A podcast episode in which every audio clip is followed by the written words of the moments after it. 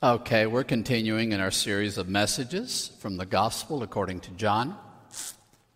I've titled the series, The Message Became Flesh. And uh, before we dive into today's passage, I wanted to talk about something kind of in popular culture that you may have heard of. Uh, it's, uh, I think we're going to show you this diagram Maslow's hierarchy of needs. And uh, I've heard of this. I will, I will, tell you up front, uh, my area of expertise is not psychology.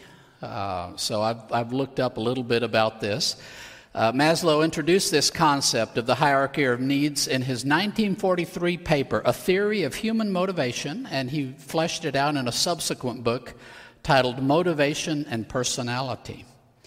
His hierarchy suggests that people are motivated to fulfill basic needs before moving on to other more advanced needs.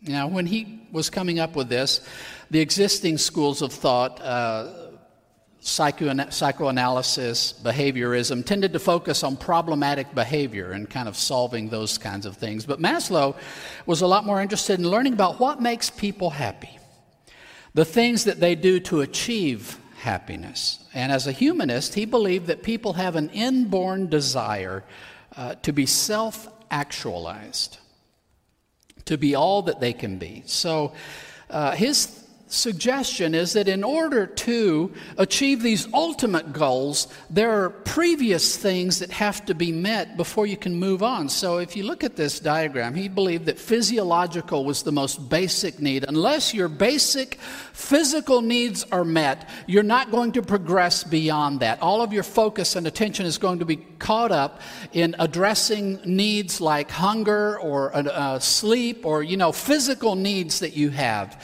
Uh, and until that's uh, addressed, you can't move to the next order of importance, which would be safety, securing your safety, feeling secure. Um, and moving on from that to love and belonging, the relational aspects of human living, on, on to esteem, and finally, uh, he saw self actualization as the pinnacle of, of that pyramid of needs. Now, um, I have some, some problems with this whole approach to thinking about uh, the meeting of human needs. The first glaring omission is that there's no God anywhere in this triangle. Uh, it's all about us, and it's a very me focused approach to how do I make my life something. Uh, it puts everything in my hands. Uh, and I, I believe that perhaps there is a better way to think about basic needs and facing them in a way that allows us to arrive at what we were always meant to arrive at. Jesus talks about this in the passage we're dealing with today, and he suggests a very different approach to this question. So we're in John chapter 4. We're going to be looking at verses 31 through 42. Let's dive right in verses 31 through 33. In the meantime, the disciples were urging him, saying, Rabbi, eat. But he said to them, I have food to eat that you know not. So the disciples were saying to one another, Someone didn't bring him something to eat, did they? So we, are coming off uh, last week we were looking at this encounter Jesus had at the well with the Samaritan woman, and uh, kind of the preface to Jesus traveling north to Galilee from Judea uh, and going through Samaria. Is uh, that he was compelled, he had to go through Samaria. And as we read the story, it becomes evident that it's not that Samaria was the only route to get back north to Galilee, it's that Jesus had work to do that the Father had set out for him in Samaria. And because of that, he was compelled to travel through Samaria. And we saw last week this encounter at the well with the woman where Jesus uh, ultimately ends up the conversation by confessing openly to her, I am He. And in that statement, he is both claiming the divine name Yahweh, I am, and he is also answering her question about the Messiah. And uh, he is saying both that he is the Christ, the Messiah, that he is also Yahweh, the God she has been seeking. And that conversation kind of concludes just as the disciples are coming back from the town of Sychar, where they have gone to purchase some food for their rabbi. So they, they kind of cross paths as they arrive, and just then the woman drops her water jar and runs back to town to tell everybody about this man who has told her everything about herself. In the meantime, while she's running into town and telling everybody about Jesus, the disciples have a very different focus. And here's the very interesting thing uh, you know who was Jesus' apostle to the town of Sychar? It was the Samaritan woman, this pariah, this outcast, this loose woman who had already burned through five husbands, as was currently involved with a guy who wasn't even married to her. This woman that people doubtless whispered behind her back every, mem- every time she walked by. This is the one that runs into the town to announce that the Messiah is here. I find it tremendously ironic that all of his disciples just went to that town and didn't say a word about Jesus to anybody. They went to town, picked up food, and came back because, in their mindset, perhaps they had heard about Maslow's hierarchy of needs. Until Jesus has a full tummy, we can't talk about anything else. Uh, but th- that's, that's all their focus has been on. And perhaps they're assuming that it's not the time to deal with the Samaritans, uh, these mixed uh, they had some Jewish ancestry, but they had intermixed with people from other nations and had worshiped, mixed in the worship of other gods together with the worship of Yahweh. And they were at best half breeds. Impure, categorically impure, to the point that many uh, rabbis would refuse to even travel through Samaria because they felt it would contaminate them. So they probably assumed that they're just trying to get to Galilee to deal with the Jews there. And uh, passing through Samaria is just a necessity along the way. They didn't think of their time in Sychar as a time of telling people about Jesus. All they were concerned with was getting food for Jesus. And this woman's running back to town, an apostle sharing Jesus with everybody in the town. And the disciples, meanwhile, are there urging him, Rabbi, eat! We got you some food. We've taken care of your basic needs. And Jesus has something instructive to say to them I have food to eat that you know not. The basic question in this interaction is what constitutes a basic need? What is a need of first order in human living? If we were asked that, most of us would say the same thing the disciples seem to think. You need food and water and air. Once that's taken care of, we can start talking about something else. Jesus says, You know, I have something that is a core need for my very existence that you don't know anything about. I have a food you are unaware of. And by saying this, Jesus is trying to redefine the whole concept of what constitutes a basic human need. There are things we need more than food. The Bible is full of this reminder. When God uh, uh, let Israel go hungry, he said, I, I did this to remind you that not only uh, on bread will man live, but from every word that comes out of God's mouth. Jesus is pointing to a similar concept here. And as usual, the disciples completely misunderstand what he's talking about. They assume he's talking about food and that somehow he got something to eat before they got back. And they're wondering, oh, what do you think? Did somebody give him something while we were gone? Maybe that woman, did she uh, slip him a loaf of bread or something? What, what's going on? And it, it's so it's such a common occurrence in the Gospels that Jesus is dealing with cosmically important, grand issues. And the disciples are constantly obsessed and hung up and caught up on the absolute meaningless thing. Who cares when you eat?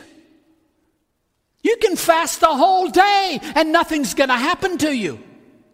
You can fast a week and you're not going to die.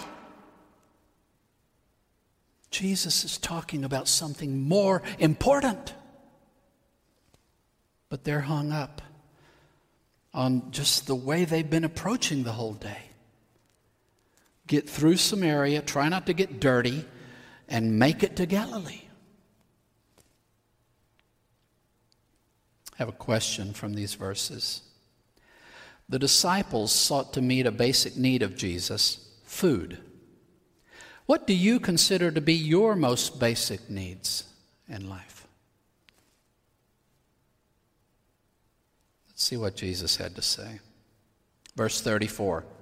Jesus says to them, My food is that I might do the will of the one who sent me and to complete his work. This is how Jesus defines basic human need. What is the most basic need we have as human beings?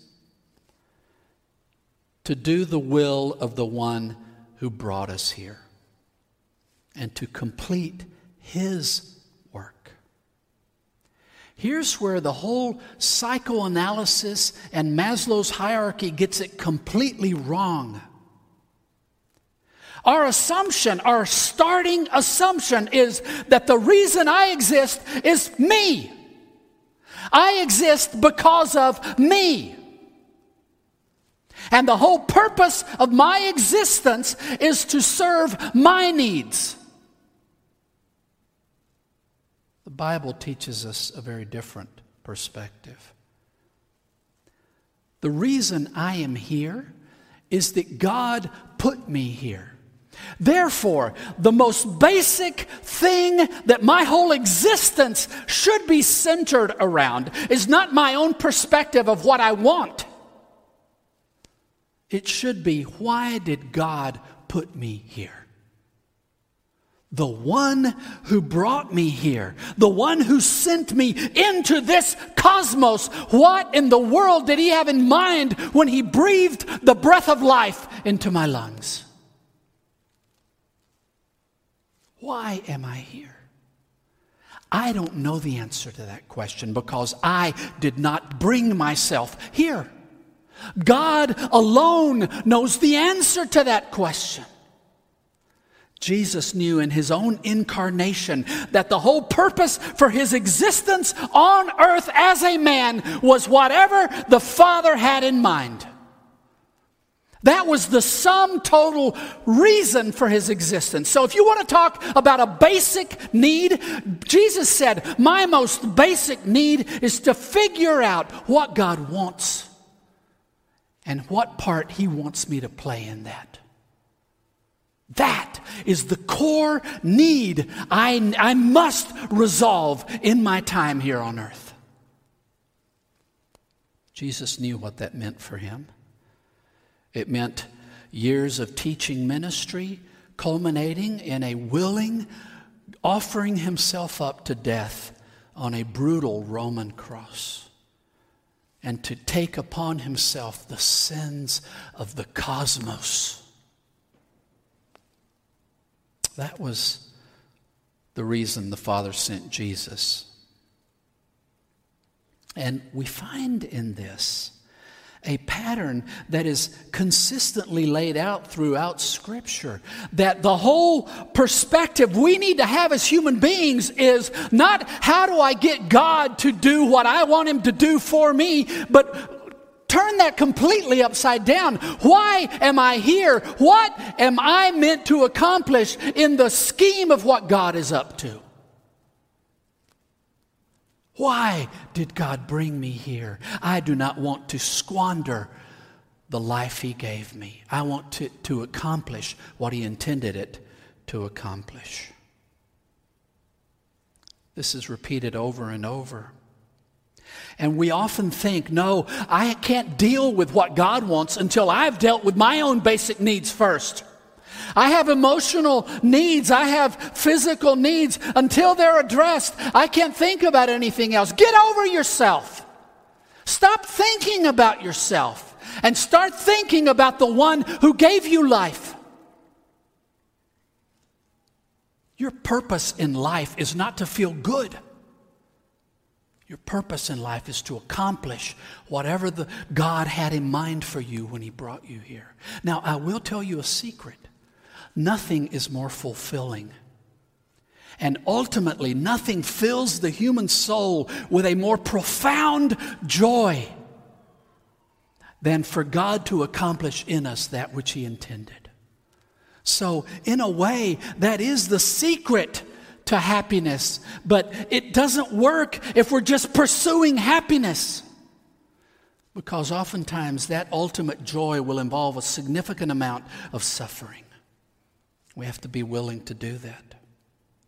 But we often think the, there are these basic needs I have to have met, and then I can think about God. What did Jesus say about this in other occasions? In the Sermon on the Mount, Matthew 6, verses 31 through 33. Therefore, do not be anxious, saying, What shall we eat? Or what shall we drink? Or what shall we wear? Basic human needs, right? The Gentiles seek after all these things, and your heavenly Father knows that you need them all. What is the basic need? But seek first the kingdom of God and his righteousness. And all these things will be added to you. God first, then everything else. We see this pattern throughout the Old Testament when God rescued uh, the Israelites from slavery in Egypt and brought them out of Egypt. This is what he told them in Exodus 13, immediately after he gets them out of Egypt. Consecrate to me all the firstborn. Whatever is the first to open the womb among the people of Israel, both of man and of beasts, is mine. God reminded Israel, You have to put me first. The first and best of your life, put it in my hands.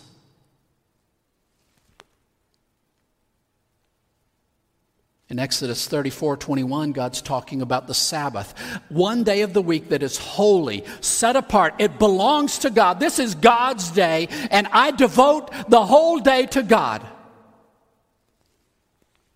Six days you shall work, but on the seventh day you shall rest. In plowing time and in harvest you shall rest.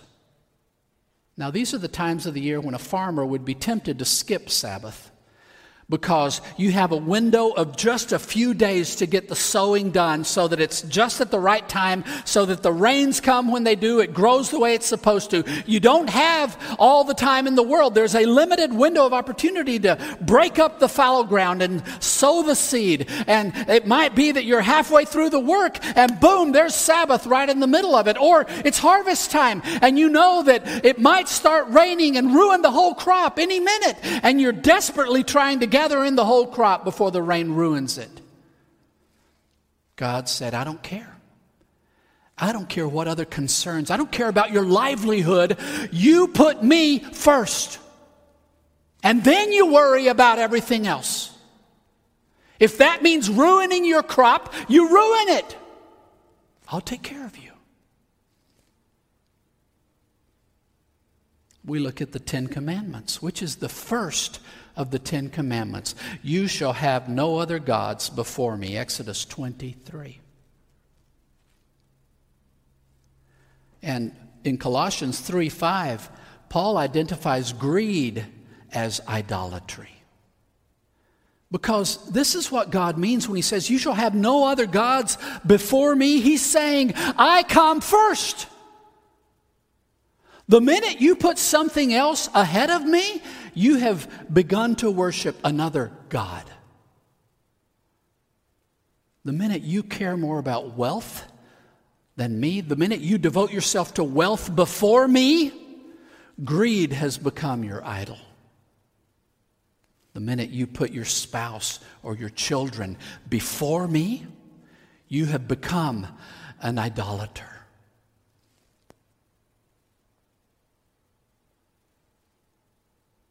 Jesus made his demands clear in Matthew 10, 37 and 38. Whoever loves father or mother more than me is not worthy of me. And whoever loves son or daughter more than me is not worthy of me. And whoever does not take his cross and follow me is not worthy of me. Jesus made it very clear I come first. You don't cram God into the leftover corners of your life. You put him smack dab in the middle of it, and you arrange everything else around that. What is our most basic need? For God's will to become a reality in our lives, for the work of our lives to be the work of God. I have a question from this verse. Jesus identified doing God's will and completing his work as a need more basic even than food. In your inner reckoning of basic needs, where does doing God's will and completing his work stand?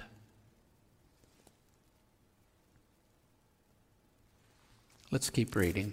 Verse 35. Do you not say, Yet four months remain, and then the harvest is coming? Look, I tell you. Lift up your eyes and see the fields, that they are already white for harvest. I don't know if what Jesus is quoting here is a common saying.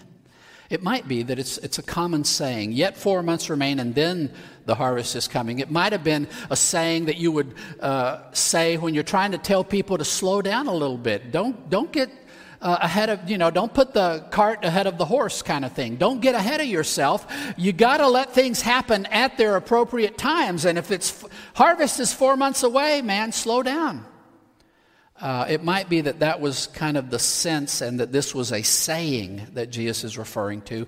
Otherwise, perhaps he's just referring to the time of year they're in and that uh, the disciples would be saying to him if he were to ask, that harvest is still four months away, which, you know, the, the harvest of the different crops that they might harvest would, would begin like in March and end in May, which, if that were the case, that would mean that this is taking place sometime in December or January.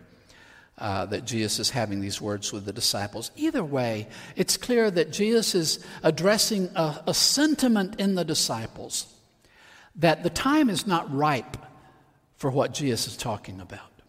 It's not time yet.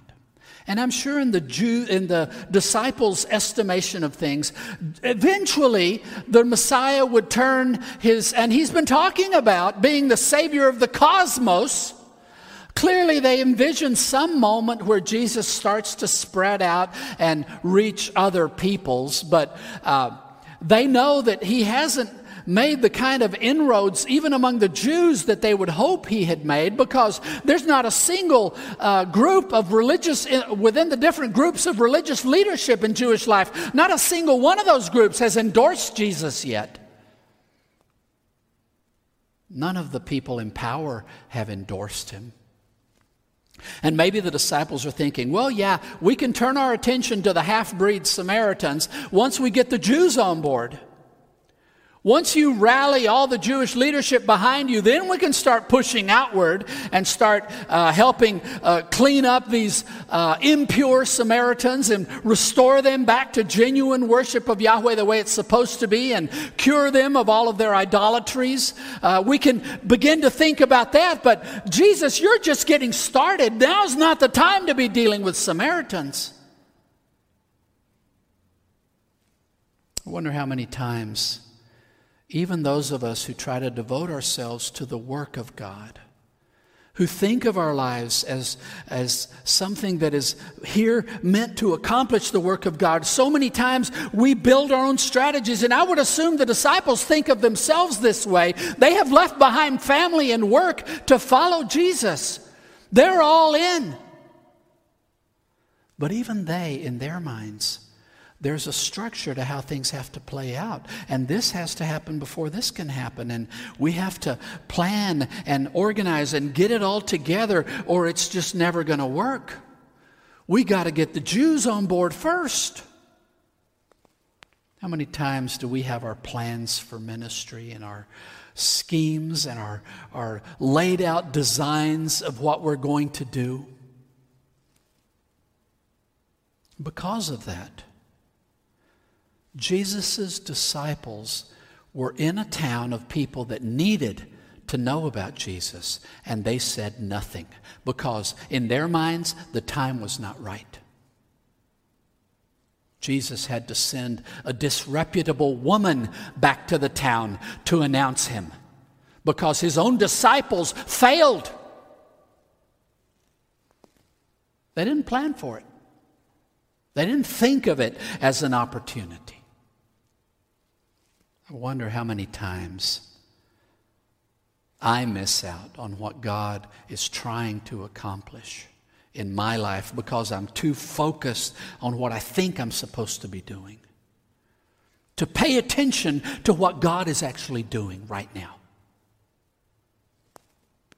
And to think of each day and every moment of my life as yet another uh, time to ask God, What are you up to?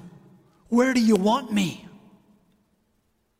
I love studying the Apostle Paul's life because he was a man who had grand visions and plans for ministry. And you know what? They never panned out the way he planned them. On his second missionary tour, he was determined to get to Ephesus because he knew that was the hub of all of Asia Minor. God didn't let him. He ended up in Macedonia and Greece. We saw as we were preaching through Romans that as he writes the letter to the Romans, Paul's plan is I'm going to go to Jerusalem, drop off this offering, then I'm coming back to Rome. You guys are going to send me. I'm going to go to Spain, and we're going to cover the whole western half of the Roman Empire with the gospel. That's a grand vision. It never happened.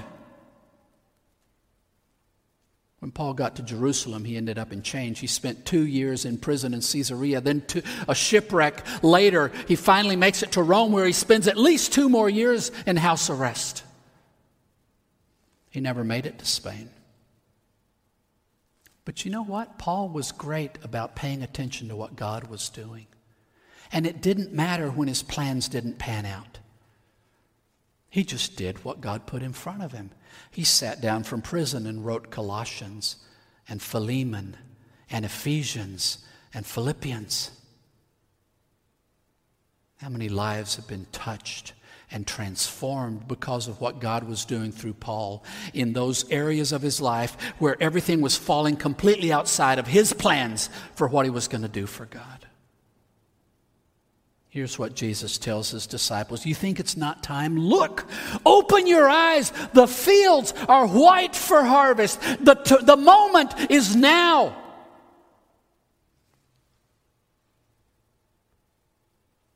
I have a question from this verse. God's timing and the timing of the disciples were two very different things that day outside Sychar.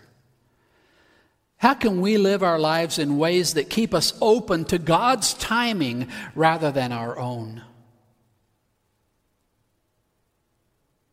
Let's keep reading, 36 through 38. The one who is reaping is receiving a reward and is gathering fruit into eternal life, so that the one sowing and the one reaping might rejoice together. For in this the saying is true one person sows and another reaps. I sent you as envoys to reap that for which you have not toiled. Others have toiled, and you have entered into their labor. Jesus continues talking about this opportunity they have before them. And he's saying it's time to reap, to draw people in. And he says that uh, the one who is doing this reaping is receiving a reward and gathering fruit into eternal life. Jesus is reminding his disciples that what we are doing in the work of God has eternal ramifications. Are we going to say now's not the time to bring the possibility of eternal life into this person's life? When is it not the time? And he reminds them that as we draw people close to God and as we do the work that God wants done, which is drawing people to Jesus, as we are doing that, we are doing, we are reaping and gathering a fruit that is life everlasting. We are drawing people from mortality to immortality, from death to life. And Jesus mentions a saying one person sows, another reaps. I suppose, I, I imagine that the, the intent uh, of, of this uh, saying was to say that uh, one person does all the hard work. One person breaks up the hard ground after winter and uh, loosens the soil and sows and waters and cares for it. And then another guy just jumps in at the last minute, gets the fruit and all the glory that comes with it. There's a similar saying in Spanish that we say. Uh, some people have all the fame, and others tease the wool. The idea being that somebody's doing all the hard work of converting wool into uh, the material that you can create something beautiful with. And one person does all that work but gets no recognition for it because it's the guy with the, the end product that gets all the recognition. That seems to be uh, the intent of this saying. But Jesus says, you know what? In this case, it holds true.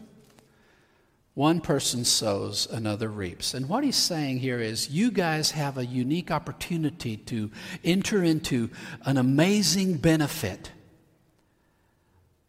in something you have done squat to, be, to build. You have done nothing to prepare the Samaritans of Sychar for this moment. God has been doing that apart from you. And I'm not sure. We know that there were some in Samaria who knew the baptism of John. It may be that John has done some work among the Samaritans leading up to this moment. Who knows? But God has prepared this city for Jesus. And these disciples who are blundering and oblivious to what God is trying to accomplish get to jump in at the very last minute and reap the great reward for all that God has been doing.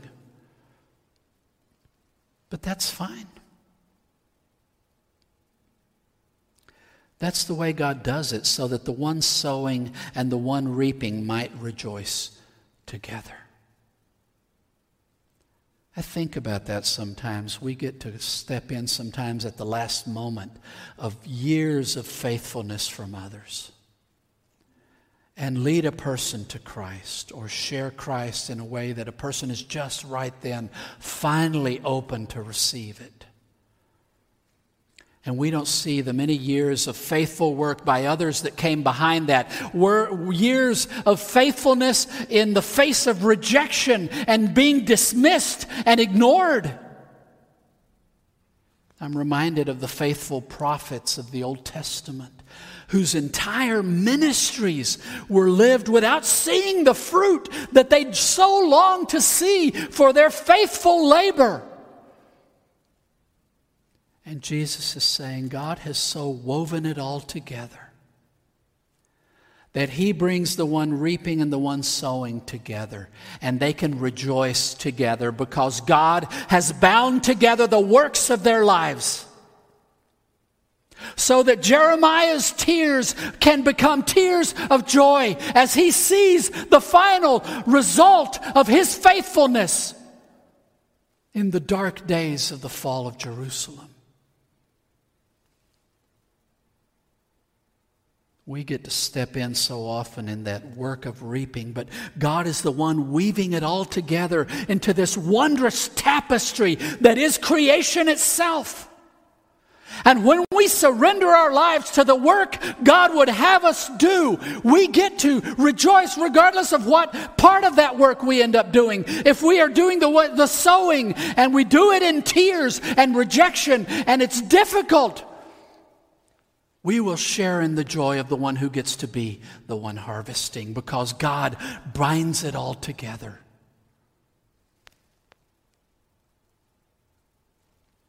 Verse 38 here, he says, I sent you as envoys. Uh, that word could be translated, I, uh, I sent you. but it's basically the verbal form of the word apostle. I apostled you to reap. And we know what that word means. It means to be sent out in representation of another, to be an envoy, commissioned to represent somebody else. Jesus says, I am sending you out as my envoys, my representatives, and I'm sending you to reap for uh, a field you've done no work in. Others have. Remember that when you're the one doing the sowing, doing the thankless work, doing the apparently fruitless work, that Jesus sees and he knows you were faithful. And he will bring you to share in the joy of the one who gets to harvest. Others have toiled, and you have entered into their labor. I have a question from these verses. Jesus paints a picture of God as the master weaver, working the thread of each of our lives into a grand tapestry of eternal life. How does this perspective help us live our lives differently than others around us? And let's finish reading verses 39 through 42. Now, out of that city, many of the Samaritans believed in him because of the word of the woman bearing witness. He told me all the things that I have done. So when the Samaritans came to him, they were asking him to remain with them, and he remained there two days. And many more believed because of his word. And they were saying to the woman, We no longer believe because of what you said, for we ourselves have heard and known that this one is truly the Savior of the cosmos. We kind of resolve this story with a description of this harvest that Jesus says the disciples get to participate in. Many of the Samaritans in that city believed in Jesus initially because of what the woman said. This man knew everything about me. He had supernatural insight into my life. Surely that's just not uh, something to be dismissed. Surely this is a, a man of God. And she draws them out to Jesus, but eventually there's a transfer. She shares with them what Jesus has done in her life. And they're drawn to Jesus to see who is this Jesus who did this in your life? But you know, you have to make the next step before this really results in anything. They didn't just show up and say, Oh, Jesus did this in your life. Wow, I believe. No, they came to Jesus and they encountered Jesus themselves and they listened to him and they spoke with him and he shared this logos, this message, this communication with them. And upon receiving that, they tell the woman, you know, it's no longer your word we're basing our faith on. It's his word. We believe in him because we have come face to face with him and we have understood who he is. It's interesting that it is the Samaritans who first say in John's gospel, This one is the Savior of the cosmos. He has come to rescue everything. Meanwhile, the Jews are still just beginning with their quibbling and fighting and challenging and seeking to dismiss Jesus.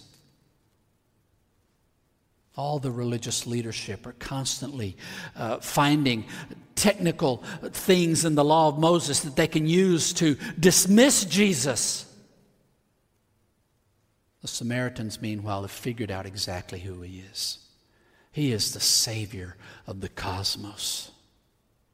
And this is the thing about faith. We've said it before God has no grandchildren, even though we as parents uh, share everything we know of our faith with them. That faith cannot be transferred. At some point, our children have to come face to face with Jesus and determine on their own that they will surrender to Him as Lord and Savior. And anybody we bear witness to, we need to bear witness. We need to tell people, look what Jesus has done in my life. Oh, he so longs to do something glorious in yours as well. But until people go, get past my witness to encounter Jesus, I've, I can't save anybody. I can't be Jesus. I introduce. And the only kind of faith that works is firsthand faith. I have a final question from these verses. The Samaritan woman's transforming encounter with Jesus was not sufficient for grounding the faith of her neighbors. They had to encounter Jesus for themselves. How does this inform our own efforts to bear witness and see people come to faith?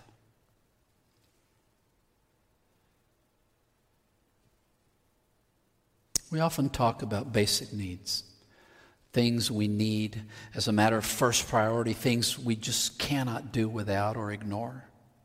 And we each have built some kind of a mental list of things that come first. This comes before that. We, we don't write it down, but it's there.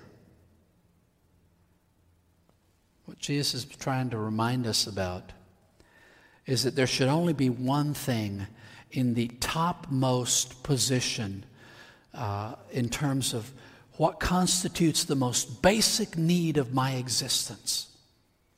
And that is for my existence to correspond with what God intended when He brought me into existence. I need that more than anything. I need that more than air to breathe because if I should lose air to breathe and my life should end within minutes, if that falls within the scope of what God is up to, then eternally I am secure and knoweth nothing is lost or robbed or taken from me. I can lose anything else but if I lose that, if I miss out on what God intended for my life, I can have everything else in the world and my life is lost. I can have all the food I want. I can drink all I want. I can eat all I want. I can have all the wealth in the world. I can have all of my needs lavishly provided for, but I am utterly ruined.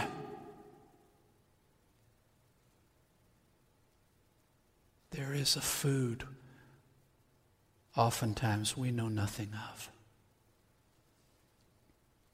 My prayer today is that you discover God as that food you cannot do without, and His will as the very purpose for your existence, and that you will arrange anything you need to arrange around that so that that becomes the central thing of your life. Let me say a word of prayer. Dear God, thank you for loving us, for coming to us, for rescuing us, for coming to save the cosmos, and for making this glorious interweaving of our lives this eternal, glorious canvas you're putting together. Lord, help us to be every bit what you want us to be in that. Help us to make that the single most important things of our lives above self esteem or recognition or love or any of the things we think we need in life. May we crave your will to become a reality. May we long to accomplish the work for which you gave us life. We love you, Jesus. It's in your name we pray. Amen.